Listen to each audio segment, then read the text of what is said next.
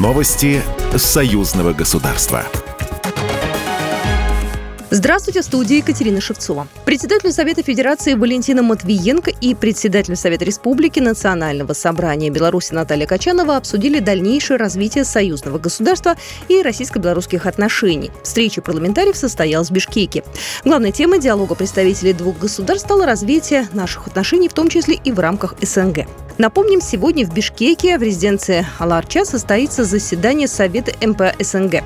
В повестке дня запланировано обсуждение актуальных вопросов, а также подведение итогов мероприятий, проведенных в этом году.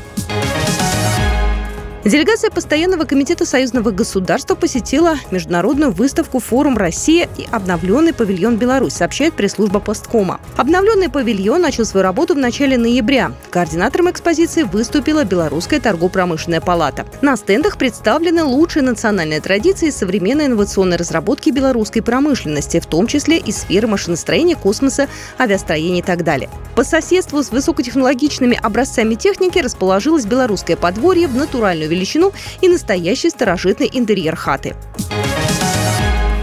Армения не сделала никаких заявлений о том, что планирует покинуть Организацию договора о коллективной безопасности. Такое заявление было сделано генерал-полковником Анатолием Сидоровым, начальником Объединенного штаба ОДКБ на брифинге. Напомню, Пашинян в телефонном разговоре с Александром Лукашенко заявил, что не будет участвовать в заседании ОДКБ, которое запланировано на 23 ноября в Минске, сообщил Кабмин Армении.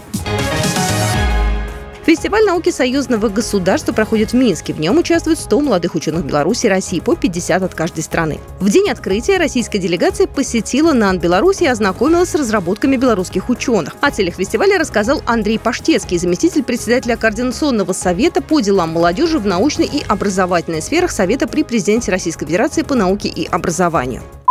Наша задача сформировать горизонтальные взаимосвязи между молодежью, потому что вот такие мероприятия, данный форум, он как раз-то и способствует развитию горизонтальных связей, что намного иногда быстрее, чем какие-то вертикальные посылы, послания э, для молодых ученых. И направления все, начиная с сельского хозяйства, заканчивая космосом, нам нужно развивать полностью для двух стран все направления для того, чтобы обеспечить независимость наших стран.